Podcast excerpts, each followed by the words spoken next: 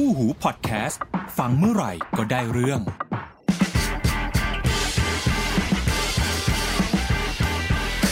What the fact สวัสดีครับ ต้อนรับสู่ WTF นะครับ EP ที่ 83 น้ำหวานในบอสเช่นเคยครับ สวัสดีค่ะ โอเค EP นี้ไปอย่างรวดเร็ว เพราะว่ามีสิ่งที่จะพูด เยอะมาก ๆ นะคเยรับอะมาก ๆ เลยเหรอ เยอะจริง ๆ แล้วพยายามจะพูดให้รู้เรื่องด้วยเออเราต้องจบภายใน 10-20นาทีด้วยยี่สิบห้าละกัน โคตรยากเลย โอเคครับเอ่อ EP นี้เราจะคุยกันเรื่องของ CPU ฮะค่ะเป็นเรื่องวุ่นวุ่นๆแต่คำว่าวุ่นวุ่นๆคือไม่ใช่แบบมันแย่ มันมีปัญหานะอืมอืมอืมแต่ว่าช่วงเนี้ยต้องบอกว่าตลาด CPU โคตรคึกคักเลยอืมอะคึกคักชนิดที่เรียกว่าแบบถ้าหยาบคายหน่อยคือคึกคักชิบหายเลยอะอืมคือไม่เห็นตลาด CPU คึกคักอย่างนี้มาหลายปีมากแล้วครับ มันคือคือคักไปในแนวแนวทางที่ดี แนวโน้มที่คึกดีคักมันมีดีกับไม่ดีด้วยเหรอมีดิอ๋อเหรอเออคือคึกคักมันคืออ๋อคึกอ๋อคักอะมันจะมีคึกคักกับวุ่นวาย เออเออคึกคักคือคึคึกกคัคักกอะที่ดีมันมีดีโอเคไม่ดีด้วยเหรอวะไม่รู้ เออ แต่คึกคักคือคึกคัก มันเริ่มจากตลาดตัว CPU desktop ก่อน ถ้าใครตาม CPU ฝั่ง PC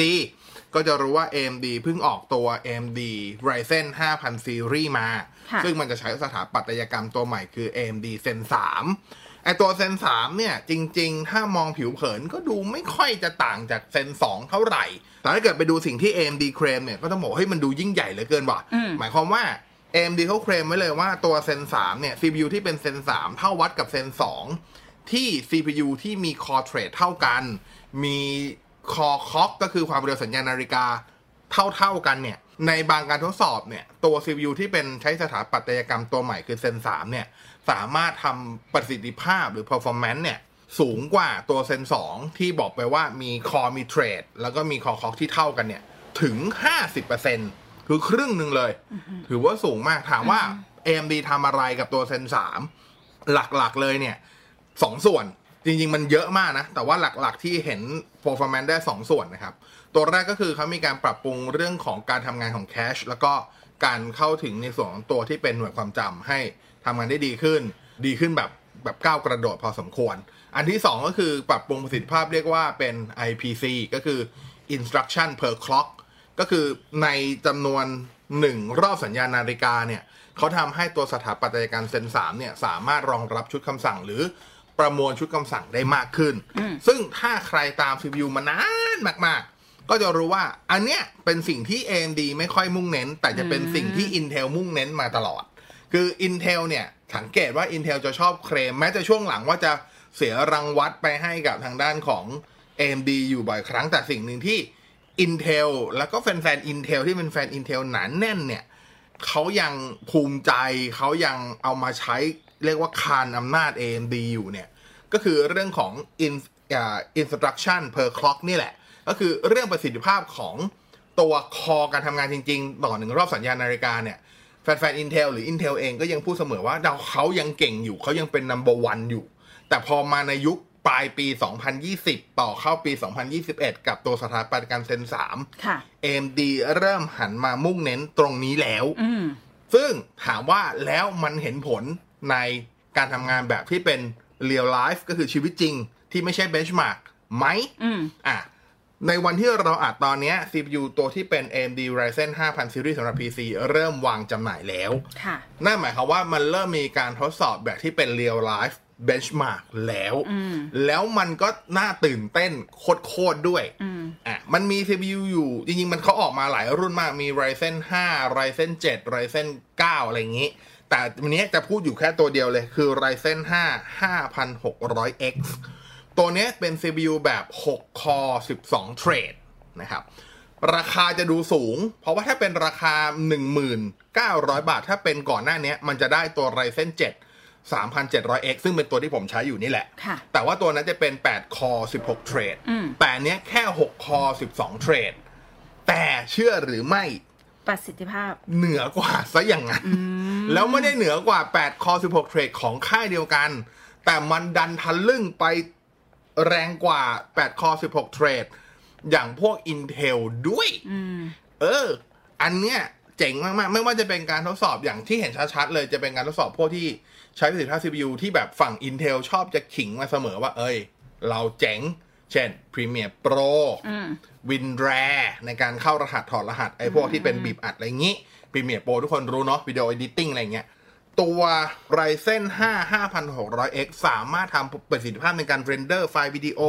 หรือการบีบอัดข้อมูลของ WinRAR เนี่ย ได้ใกล้เคียง เรียกว่าของผมจะคำว่า คือถ้าไปดูเบนช์มาร์โอเคคะแนนมันต้องต่างแหละ แต่มันมันต่างกันทีนี้แล้วหลักร้อย ซึ่งมันจะนิดเดียวมากๆในงานทำงานจริง ซึ่ง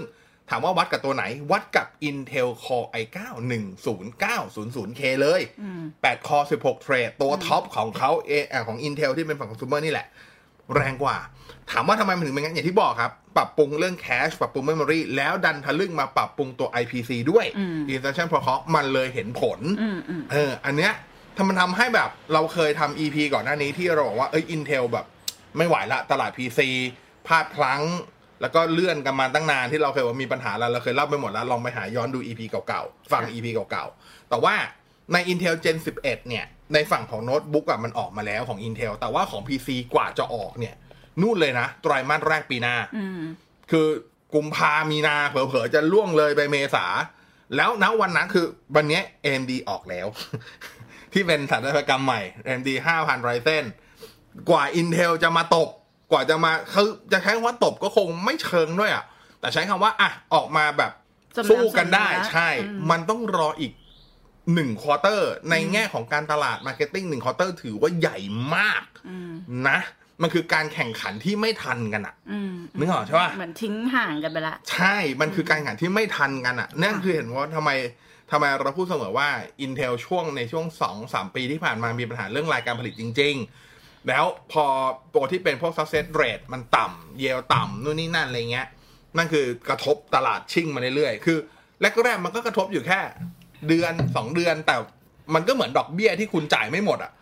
มันก็สะสมไปเรื่อยๆ จนกระทั่งปัจจุบันเนี่ยมันห่างกันอยู่ประมาณครึ่งปีแล้วครึ่งปีละโอ้โหจริงๆ ถ้านับจริงๆ มันเป็นปีด้วยซ้ำถ้านับในเรื่องของตัวขนาดการผลิตชิปอะค่ะ เพราะอย่าง AMD เนี่ยตอนปัจจุบันถ้าเป็นตัว Ryzen ตัวของตัวเซน3เนี่ย มันใช้ 7 นาโนค่ะ plus เป็น 7 นาโนรุ่นที่ปรับปรุงแล้วด้วย ขณะที่ Intel ยังคงอยู่ที่ 10 นาโนอยู่เลย ยังไม่ลงมา 7 แล้วปีหน้าถ้าไม่ผิดพลาดอะไรเนี่ย แต่พวกตัวที่เป็นตลาดไฮเอ็นอะตลาดพวก High Performance PC อะไรเงี้ย ที่ปัจจุบันของ Ryzen ก็จะเป็นพวกตระกูล Threadripper เขาจะขยับไป 5 นาโนเมตรไอ้ยะแต่ปีหน้าเราจะได้เห็น Intel ที่เป็น 7 นาโนแหละ แต่เท่าที่รู้มาคือจะจะไม่ใช่ 7 นาโนเพียวอืมหมายความว่าจะจะปัจจุบันอย่างปัจจุบันเนี่ยก็ยังใช้ 10 ร่วมกับ 14 แล้วแต่เบอร์อืมปีหน้าก็จะเป็น 7 ร่วมกับ 10 แล้วแต่เบอร์ อะไรอย่างเงี้ยมันยังไม่7เพียวซะทีเดียวอะไรเงี้ยก็อันนี้คือตลาด PC ซึ่งต้องยอมรับว่ารอบนี้ AMD มาดีจริง ๆ แล้วก็ทิ้งห่างไปเรื่อยใช่แล้วอืม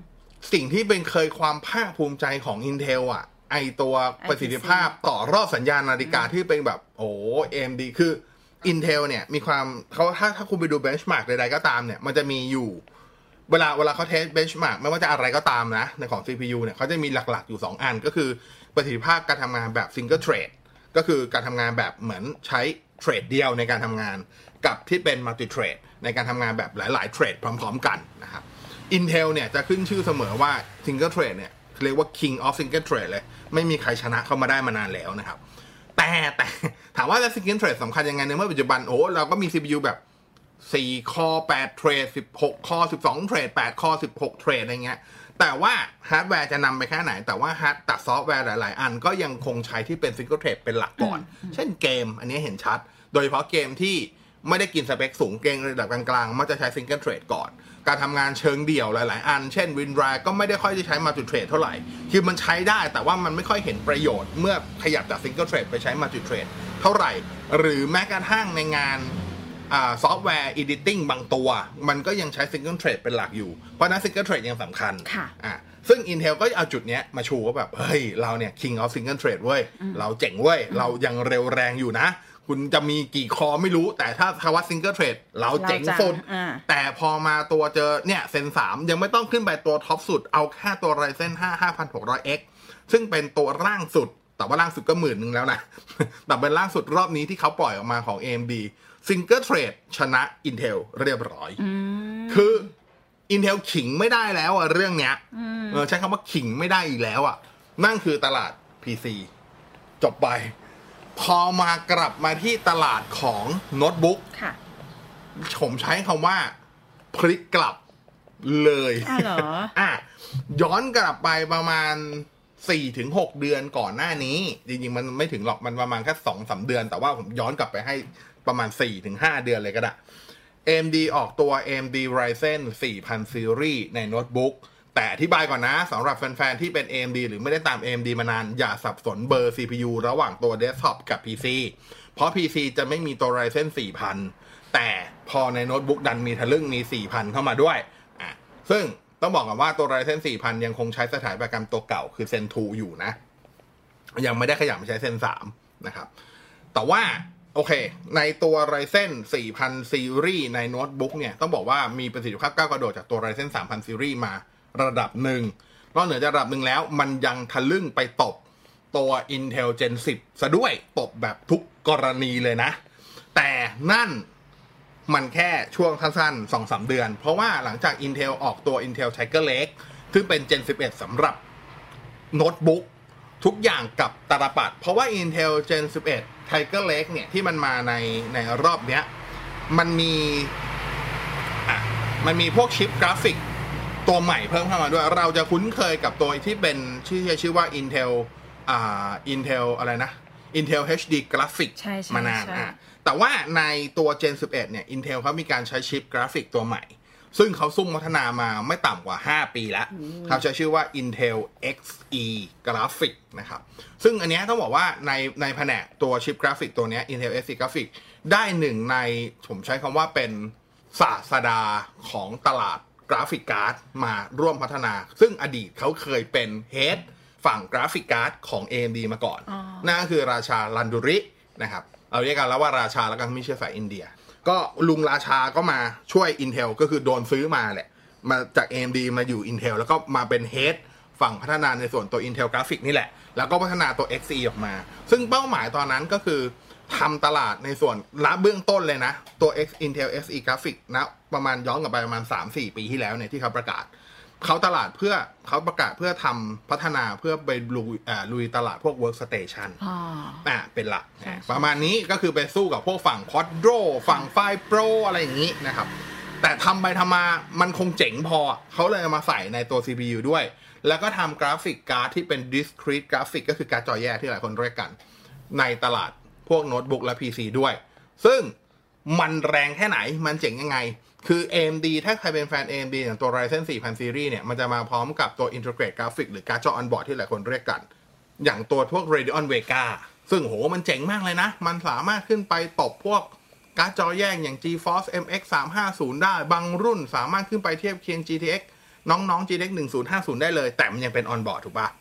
ซึ่ง Intel Xe Graphic ก็ทำได้แบบเดียวกัน แต่ใช้ power consumption ต่ำกว่า นิดนึงแต่อาจจะแค่ 2-3 วัตต์แต่ก็ต่ำกว่านึกออกใช่ปะ แล้วพอเป็นตัวกราฟิกแยก ดันทะลึ่งทำประสิทธิภาพ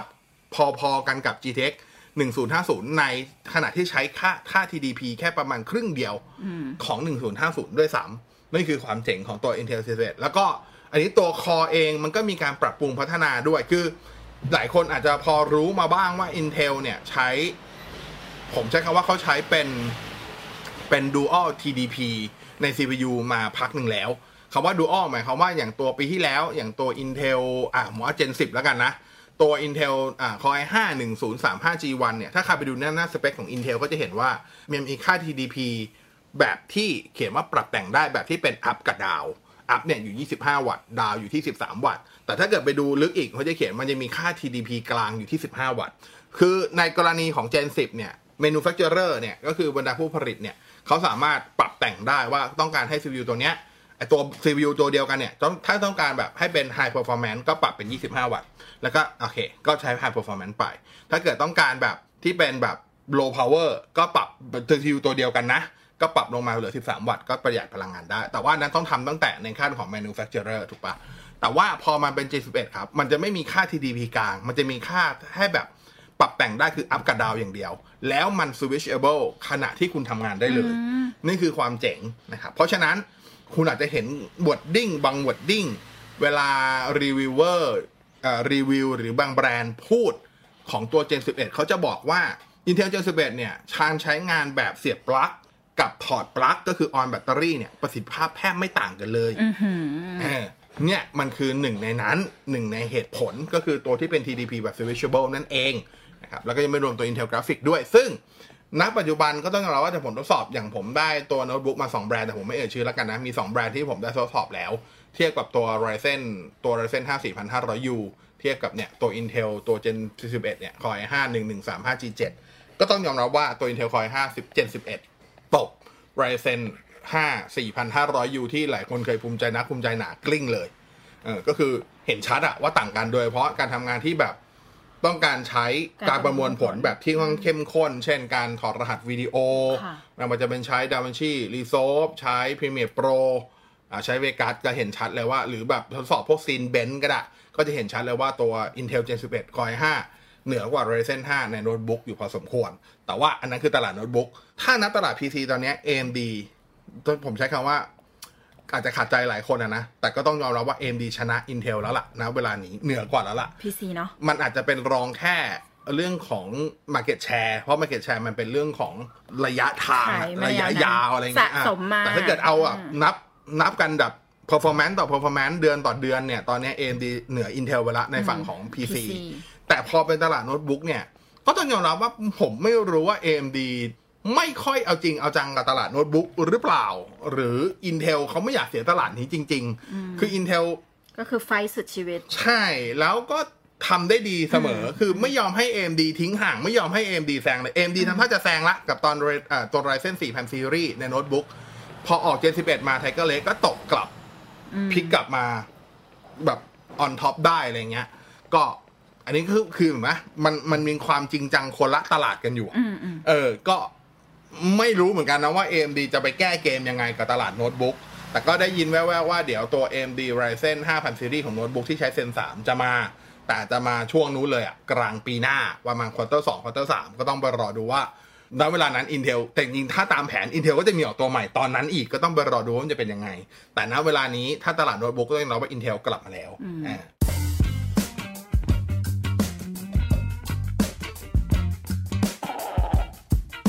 ทีนี้ไปดูตลาดของฝั่ง Mac บ้างอะเพราะว่าวันที่เทปนี้ออนเนี่ย มันจะเป็นวันที่ 11 ก็คือจะเป็นคืนเดียวกับที่ตัว Apple เขาจะเปิดตัว MacBook อันนั้นก็ติงอะอ่าวันมอวันวันมอติงเอออย่างอันนั้นติงอะไรล่ะวันมอติงซึ่งก็หลายคนก็รู้แหละ มันน่าจะเป็นตัว MacBook ที่ใช้ตัวชิป CPU ที่เป็น Apple Silicon ณวันเนี้ยเราวันที่เราอัดเรายังไม่รู้ว่าเขาใช้ตัวไหนแต่ล่าสุดดันทะลึ่ง มีตัว benchmark นะครับ ของตัว Apple A14 Bionic อีก 2 ตัวโผล่มา ก็คือตัวไออีกหนึ่งตัวโผล่มาก็คือ A14 X Bionic ครับ ซึ่งก็คาดว่ามันจะถูกใส่อยู่ในไอตัวนี่แหละ ตัว MacBook ตัวใหม่นี่แหละ เพราะว่าถ้าเปิดตัวตอนนี้กับ iPad คงไม่ทัน ก็คงต้องเป็นตัว MacBook ก่อน แต่ว่าสิ่งที่น่าสำคัญก็คือไอตัว Apple A14 X Bionic เนี่ย มันทดสอบผ่านตัว พวก benchmark อย่างพวก Geekbench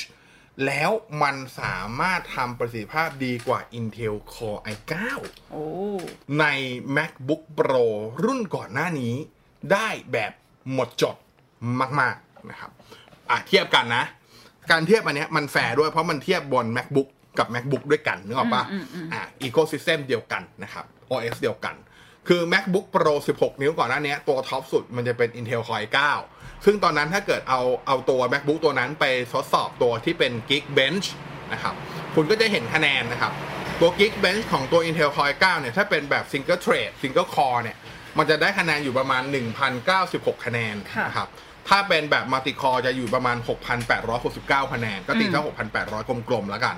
ทีนี้พอไปดู A14X Bionic กับผลทดสอบออกมา Single Core ทำได้ 1,600 คะแนน เหนือกว่า Intel Core i9 ถึง 600 คะแนน แล้วพอเป็น Multi Thread เมื่อกี้บอกว่าตัว Core i9 ใน MacBook Pro 16 นิ้วได้คะแนนอยู่ประมาณ 6,800 ใช่ไหมตัวนี้ได้อยู่ประมาณ 7,200 ก็เหลือกว่า 600 คะแนนอีก คือตบกลิ้งอะ Intel กำลังจะ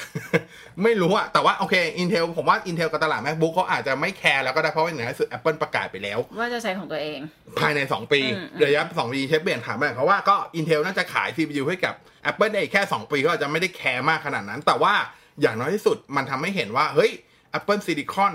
เจ๋งแค่ไหนอืมเออเจ๋งแค่ไหน ทีนี้มันต้องกลับมาดูอยู่นิดหนึ่งสิ่งที่น่าสนใจก็คือว่าไอ้ตัว Apple Silicon เนี่ยมันคือ based on ARM ถูกไหมเราพูดเสมอว่า ARM เนี่ย จริง ๆ สิ่งที่มันได้เปรียบตัว x86 อาคาชิอ่าสถาปัตยกรรม x86 ก็คือเรื่องของ power efficiency อ่าก็คือการใช้พลังงานตามขนาดประสิทธิภาพ ถือว่าโอเคนะ อะไรเงี้ย แต่ว่าคุณลองคิดดูว่าถ้าตัดเรื่องของการ power efficiency ออก เพราะว่าต้องเข้าใจก่อน ARM ก่อนหน้าเนี้ยมันถูกใช้ในอุปกรณ์พกพาอย่างตัวสมาร์ทโฟนค่ะและแท็บเล็ตเป็นหลัก ถ้ามองเฉพาะ Apple Silicon เนี่ย Apple A Series หรือ Apple A Bionic ทั้งหลายเนี่ย มันก็อยู่แค่ใน iPhone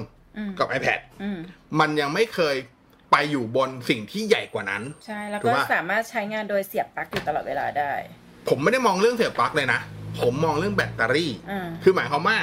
ก่อนหน้าเนี้ยเวลาออกแบบไม่ว่าจะเป็น A12Z A12X อะไรก่อนหน้าเนี้ยอืมบน iPad เองแบตเตอรี่มันก็ไม่ได้ใหญ่มากอืมอ่าจำนวน watt hour ไม่ได้สูงมากเมื่อเทียบกับโน้ตบุ๊กแต่พอไปอยู่บนโน้ตบุ๊กอ่านอกเหนือจากเรื่องเสียบปลั๊กชาร์จใช้งานได้ตลอดเวลาคือ ต่อให้ on แบตเตอรี่ตัวแบตเตอรี่โน้ตบุ๊กยังไงซะก็มีค่าที่เป็น watt hour สูงกว่า iPad อยู่แล้วอืมนั่นหมายความว่า แล้วก็นี่ยังไม่นับเรื่องของการความสามารถคือ form factor ที่มันใหญ่ขึ้นอะ มันสามารถใส่พวกชุดระบายความร้อนได้ดีขึ้นด้วย นั่นหมายความว่าเขาไม่ต้องไปห่วงเรื่อง power consumption อืมมากอัด core ได้เต็มที่อืมนึกออกปะแล้วล่าสุดถ้าย้อนกลับไปดูที่ต้นตอคือ ARM เองเนี่ย บริษัท ARM Holding ล่าสุดก็เพิ่งออกตัวสถาปัตยกรรมปรับปรุงใหม่ ARM Cortex A78 ซึ่งก็คืออยู่ในพวกนี้แหละ อยู่ใน Snapdragon 865 อยู่ใน Snap อยู่ใน A14 นี่แหละ แต่มันเป็น ARM Cortex A78C C ตัวเนี้ยมันคือทำมาเพื่อคอมพิวเตอร์ อธิบายก่อนนะ การออกแบบ CPU ในส่วนของ ARM เนี่ยเขาจะมีการออกแบบแบบหนึ่งที่ถูกบังคับไว้ เขาเรียกว่า Big Little อะ Big หมายถึงคอคือการออกแบบเช่น CPU อะไรก็ตามสมมติ CPU ตัวหนึ่งที่ใช้ ARM สถาปัตยการ ARM เนี่ย เป็น CPU แบบ 8 แกน 8 คอการออกแบบ Big Little หมายความว่าใน 8 คอเนี่ย คุณไม่สามารถใส่ High Performance Core ลงไปได้ทั้ง 8 ตัวอ๋อคุณต้องแบ่ง แต่ทีนี้คุณจะแบ่งยังไง เช่น อาจจะเป็น 4 4 ก็คือ 4 big 4 little คำว่า 4 big ก็คือ high performance core 4 ตัว แล้วก็อีก 4 ตัวที่เหลือเป็นแบบ low performance core เพื่อเอาไว้ใช้แบบงานที่แบบไม่ต้องการพลังงานสูง เพื่อประหยัดแบตอย่างที่อย่าลืมบอกว่าอย่างที่ลืมคือ ARM มันถูกออกแบบมาเพื่อใช้กับอุปกรณ์พกพา แต่ว่าในตัว ARM Cortex A78C มันถูกปลดล็อกตรงนี้ หมายความว่าถ้าคุณจะออกแบบ CPU ที่เป็นแบบ 8 คอคุณสามารถใส่ High Performance ไปได้ทั้ง 8 คอเลย ไม่ต้องห่วงเรื่อง power consumption อีกแล้ว ถามว่า ARM Holding ทำแบบนี้มาเพื่ออะไรทำมาเพื่อลุยตลาดโน้ตบุ๊กและ PC โดยเฉพาะ ก็คือทำมาเพื่อ Apple นั่นแหละ เพราะว่าตอนนี้ก็มีอยู่ค่ายเดียวที่ประกาศว่าชัดว่าจะทำเพื่อ Apple แต่จริงๆมันมี Microsoft ด้วย อย่าลืมว่า Microsoft มีพวก SQ1 ที่ร่วมกับ Qualcomm อยู่ แต่ว่ามันยังไม่ตลาดยังไม่ชัดเท่าฝั่งของ Apple นั่นหมายความว่า A14 Bionic อาจจะใช้โครงสร้างพื้นฐานมาจากตัว ARM Cortex A78C ก็ได้ ซึ่งถ้าเป็นแบบนั้นหมายความว่าไอ้ตัวที่เป็นแบบ 6 แกนหรือ 8 แกนใน A14X ที่จะออกมาเนี่ย อาจจะเป็น High Performance Core ทั้งหมดเลยก็ได้ เพราะอย่างที่บอกคือเขาไม่ต้องห่วงเรื่อง Power Consumption อีกแล้วอืมเอออันเนี้ยเป็นสิ่งที่น่าติดตามดูมากๆนะครับแล้วก็ถ้าใครตามอีกนิดหนึ่งก็ล่าสุดอ่าหนึ่งในซอฟต์แวร์ editing ชื่อดังที่ช่วงหลังมาแรงมากคือ DaVinci Resolve ก็เพิ่งออก DaVinci Resolve 17 ซึ่งก็ชัดเจนมากว่าทำมาเพื่อรองรับไอ้ตัวนี้ด้วยเออมีมีฟีเจอร์อย่างแต่ว่าหนึ่งในตัวฟีเจอร์ที่อยู่ใน DaVinci Resolve 17 ก็คือการ support ในส่วนการประมวลผลที่เป็น ARM แบบเต็มที่มากขึ้นนั่นเองนะครับนั่นคือเรื่องทั้งหมดของ CPU ณวันนี้ แล้วคืนนี้เราก็จะรู้กันว่าว่าเขาจะใช้ไหมเออแล้วเขาจะใช้กับรุ่นไหนเออแต่อย่างที่บอกก็คือมันแค่สำหรับ Apple มันแค่ first step มันคือก้าวแรกใช่เพราะนี่คือรุ่นแรกที่จะมาใช้ใช้ CPU ARM ตาม timeline Apple เขาขอเวลา 2 ปีค่ะนั่นหมายความว่าก็อันนี้แล้วแต่คนนะ หมายความว่าคุณจะคงเลือก Intel ก็ได้ หรือคุณจะไปลองกับ ARM ก็ได้ค่ะแต่สุดท้ายอะผมมองว่า จริงๆ ทุกคนก็มองเหมือนกันว่าแอป ทุกอันจะ support ใช้คำว่า 100%ดึงศักยภาพของตัว Apple Bionic ออกมาได้อ่า Apple Silicon ออกมาได้แบบเต็มที่ในส่วนของตัวที่เป็นตระกูล MacBook หรือสินค้า Mac ทั้งหมดไม่จริง ซึ่งไม่ไม่จำกัดเฉพาะ MacBook มันจะไป iMac มันจะไป Mac mini มันจะไป Mac Pro อะไรพวกไหนด้วยอื มมันคงใช้เวลามากกว่า 2 ปีแน่ค่ะๆอ่าเพราะว่านักพัฒนาเขาก็ต้องใช้เวลาเหมือนกัต้นองใช้เวลาเหมือนกันนะครับค่ะแล้วก็ต่อให้ 2 ปีผ่านไป 2 ปีนับจากนี้ถามว่าตัวอุปกรณ์ Mac ที่เป็น CPU Intel มันยังอยู่ในตลาดไหมมันก็ยังอยู่ เพราะว่าคนใช้ Mac ส่วนมากก็ใช้กันแบบ ใช้นานใช้นานอ่สี่สมห้าหกใช่ปีอะไรเพราะนั่นหมายความว่าประมาณนั้นอีโคซิสเต็มมันยังอยู่ค่ะก็ต้องอยู่ว่านักพัฒนาเขาจะพร้อมเทไปแค่ไหน เออว่าแต่ว่าช่วงเปลี่ยนถ่ายยังไงมันมันก็ต้องมีเรื่องอย่างเงี้ยเป็นเรื่องปกติค่ะแต่ด้วยความที่ Apple เป็น Ecosystem ที่ค่อนข้างปิดอืมอะถ้าวัดเท่าแบบเดี๋ยวก็หาว่า discredit อีก แต่ถ้าคุยกันตรงๆ ก็ต้องยอมรับว่าตัว Mac OS Ecosystem มันไม่ได้ใหญ่อืมมากเมื่อเทียบกับฝั่ง Windows ส่วนแบ่งการตลาดก็ไม่ได้สูงมากคำว่าใหญ่คือจำนวน user มันไม่ได้เยอะใช่ค่ะมัน niche market อยู่อืมพอสมควร เพราะฉะนั้น การเปลี่ยนถ่ายมันอาจจะดูได้ทำได้เร็วและสมูทกว่าค่ะ ก็ได้ค่ะอะอันนั้นก็ต้องรอติดตามกันคืนนี้ที่คุณได้ฟัง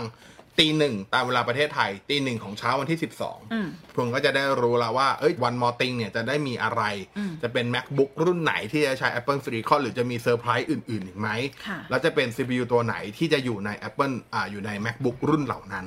นะครับนี่คือภาพรวมของตลาด CPU ซึ่งผมว่ามันสนุกดีจริง ๆ ผมนั่งไฮป์เรื่องนี้มาประมาณสองสามอาทิตย์แล้ว เอาจริง ๆ คือวัน ที่อัด episode เนี้ยคุณบอยแบบดูตื่นเต้นมาก อืมเออนั่นแหละก็หายใจทางผิวหนังไปแล้วด้วยก็เลยมาเล่าให้ฟังว่าแบบเอ้ยมันสนุกจริง ๆ คือเออบางทีเราตามตามเทคโนโลยีอะครับค่ะพอเรารู้พื้นฐานของมัน แล้วเราตามมันสนุกขึ้น เราไม่จำเป็นต้องคำว่าตามเทคโนโลยีหมายความว่าไม่ใช่ว่าเราต้องไปซื้อตามมันทุกอย่างอ่าแต่เมื่อคุณรู้แล้วคุณจะ get ไอเดีย แล้วคุณก็จะสนุกไปกับมัน ผมก็รู้สึกว่าเอออยากมาเล่าสิ่งเหล่านี้ให้ฟัง แล้วยิ่งเทคโนโลยีไหนที่มันมีแบบคู่คู่เทียบที่สมน้ำสมมติใช่กันเนี่ยมันจะยิ่งแบบคือสนุกแบบนี้แหละนวัตกรรมมันจะเกิดได้เมื่อมีคู่แข่งขันใช่ทุกอันครับอ่าถามว่าย้อนกลับไปตลาด CPU ฝั่ง PC ค่ะย้อนกลับไปกี่ปีดีล่ะ ตลอดแบบห้าปีขึ้นไปห้าหกปีที่แล้วอะไรเงี้ย AMD แบบผมใช้คำว่าแบบตายด้านมากอะ่ะอืมคือแบบทำอะไรก็ไม่สำเร็จสักทีมีปัญเอหาอแล้วนู่นอะไรมีปัญคือหาจุดนี้เเปลี่ยนของ AMD นี่ไง Zen Zen architecture นี่แหละ ตัว Zen เลยค่ะพลิกทุกอย่างอืม Intel ก็ตกใจเหมือนกันเออ Intel บอกอะไรวะบางทีเป็นกระต่ายกระเต่าเลยนะอย่างเงี้ยเออแบบหลับอยู่ดีๆมาปลุกกูซะแรงเลย เออเออแบบ คือถ้าเป็นในนิทานก็อาจจะแค่แบบมะพร้าวหล่นมาแล้วก็ตายตื่นกลายเป็นกระต่ายตื่นตูมอะไรอย่างงี้ใช่ป่ะอ่าแต่รอบนี้แบบ ไม่ใช่ลูกมะพร้าวอะนั่นเป็นลูกระเบิดคือแบบโอ้โห Intel ตั้งตัวไม่ทันอะเออใครจะคิดว่า Intel จะต้องมาแข่งขันทั้งตัวปรับคอขึ้นมากับตัว Intel Core i5 ย้อนกลับไปก่อนหน้านี้ มันก็เป็นแค่ CPU 4 Core 8 Thread อืมถูกปะธรรมดาไม่มีอะไรเลย พอ Ryzen ออกมาตัวเองก็ต้องปรับเป็น 6 Core 12 Thread เหมือนคู่แข่งอืมอ่า แล้วพอมาปีนี้ ไรไอตัว Ryzen อย่างที่บอกไปครับ ปรับตัวที่เป็น IPC ขึ้นมาด้วย Instruction per clock โอ้โห ทีนี้ดูผมว่าตื่น Intel เลย Intel หน้าไม่เหติมืดอนอะโดนหวดอย่างแรกใช่เพราะว่านี่คือเป็จุดเด่นของตัวเอง ใช่ นี่คือเขาเรียกว่าพื้นที่ที่เป็นความภาคภูมิใจที่เหลืออยู่ไม่กี่อย่างของ Intel แล้วอะแล้วโดนลุกล้ำแล้วไงอืมเหมือนโดนจับของสงวนแล้วอะตอนนี้แล้วแบบต้องทำอะไรสักอย่างแถมแอปเปิลยังตีจาก ใช่เออแล้วอะไรเงี้ย performance ของออกมาก็ดันทะลึ่งดีอีกค่ะและ ARM Holding ก็ดูจะส่งเสริม Apple เหลือเกินเออออกตัวสถาปัตยกรรมใหม่ๆ มาเพื่อเอื้อมากๆ อะไรเงี้ยค่ะผมว่า Intel ก็แบบ มันเหนือแค่ตลาดโน้ตบุ๊กอะที่ Intel มันยังพอประคองไปได้เออแต่ตลาดเดียวมันพอไหมอะอืมอันนี้เรามองเฉพาะมุมของตลาดคอน sumer นะแต่ไม่มันไม่มองตลาดพวกแต่ว่า workstation คนก็นะใช้โน้ตบุ๊กเยอะขึ้นเหมือนกันนะ ก็อะเพราะ work from home ไงอืมเพราะโควิด new norm new norm ถูกไหมอื มมันทำให้คนก็ซื้อโน้ตบุ๊กเยอะขึ้นจริง ๆ แล้วอืมแล้วตลาดโน้ตบุ๊กที่มาแรงมันไม่ใช่แค่ตลาดใดตลาดหนึ่งนะ มันกลายเป็นตลาดรวมเลยค่ะตลาดที่เป็น ultra โน้ตบุ๊กไอ้ใช่พวกใช่อัลตร้าใช่ thin บางเบาก็คนก็ซื้อเยอะขึ้น ตลาดเกม ตลาดเก gaming แต่หาตลาด gaming เพราะคนเล่นเกมเยอะขึ้นเหรอ ไม่ใช่อืมเพราะคนต้องการเอามาทำงานทำงานที่แบบอย่างอื่นใช่ประสิทธิภาพปัจจุบันสูงสตรีมมิ่งค่ะการทำงานวิดีโอ content เยอะขึ้นก็ต้องการโน้ตบุ๊กประเภทนี้แหละอืม Intel ยังอยู่ได้กับตลาดเนี้ยอืมแต่มันจะอยู่ได้อีกนานแค่ไหนอะอืมคือ AMD ก็จ่อคอหอย แล้วก็กำลังจะเสียส่วนแบ่งไปให้ฝั่ง Apple โดยตรงอีกเออสนุกทีเดียว ถ้าเราเป็นคนฟังนะ ฟังจบ เอ๊ะฉันมี plan จะซื้อโน้ตบุ๊กอยู่ ไม่ไม่ไม่ฉันจะไปยังไงดีนะ โอเค คือที่มาเล่าเนี่ย จริง ๆ ไม่ได้ต้องการให้แบบเกิดความลังเลในการเลือกซื้อนะอืมสุดท้ายผมว่ามันเป็นความเชื่อส่วนบุคคลของหลายหลายๆคนอะบางคนอาจคจะวามชอบส่วนบุคคลบางคนด้วยยังชอบ Intel Insight เออไม่ว่าเออบางคนเปิดใจกับ AMD แล้วก็เออโอเค บางคนยังรักคืที่อจะใช้ Apple คือถ้าถามผมมาสุดท้ายมันทำงานเหมือนกันได้หมดแหละค่ะมันจะมีความต่าง performance บ้าง แต่ถามว่ามันมันแบบอย่างโอเค เราเราพูดเมื่อกี้เราว่าว่า benchmark นู่นนี่แต่เวลาเขา benchmark จริงๆอย่างไฟล์วิดีโอตัดต่อเขาตัดต่อกันทีแบบ เป็นวัน6 gig 7 gig ที่เขาทดสอบกันแต่ว่าบางทีอย่างผมตัดต่อวิดีโอเล่นๆ ไม่ใช่เล่นๆอะทำงานนี่แหละ ลงในเพจตัวเองอะไรเงี้ย25นาที คือวิดีโอไฟล์เอาไฟล์ดิบๆ มันก็แค่ประมาณแบบ5 gig 4 gig ซึ่งมันน้อยกว่าที่เขา benchmark เพราะฉะนั้นประสิทธิภาพที่มันต่างกันจากที่เคยต่างกันแบบหนึ่งนาทีสองนาทีมันจะเหลือแค่ประมาณแบบสิบห้าวิ ซึ่งมันไม่รู้สึกแล้วว่าสิบห้าวิอะถูกปะแต่ว่าที่เล่าทั้งหมดคือผมว่ามันคือความสนุกและความเข้าใจว่าเฮ้ยมันเกิดอะไรขึ้นค่ะในตลาดเหล่านี้กับการแข่งขันเหล่านี้ค่ะเท่านั้นเอง โอ้นะครับอีพีนี้ยาวเกินกว่าที่ตั้งใจไว้ โอเคงั้น แล้วก็ขออภัยด้วยระหว่างทางที่อาจจะมีเสียงรถผ่านเยอะไปหน่อย อ่าโอเค วันนี้ลาไปก่อนครับ ขอบคุณที่ติดตาม WTF เจอกันใหม่ EP หน้าฝากคู่หู .fm ด้วย ค่ะ ลาไปก่อน สวัสดีครับ สวัสดีค่ะ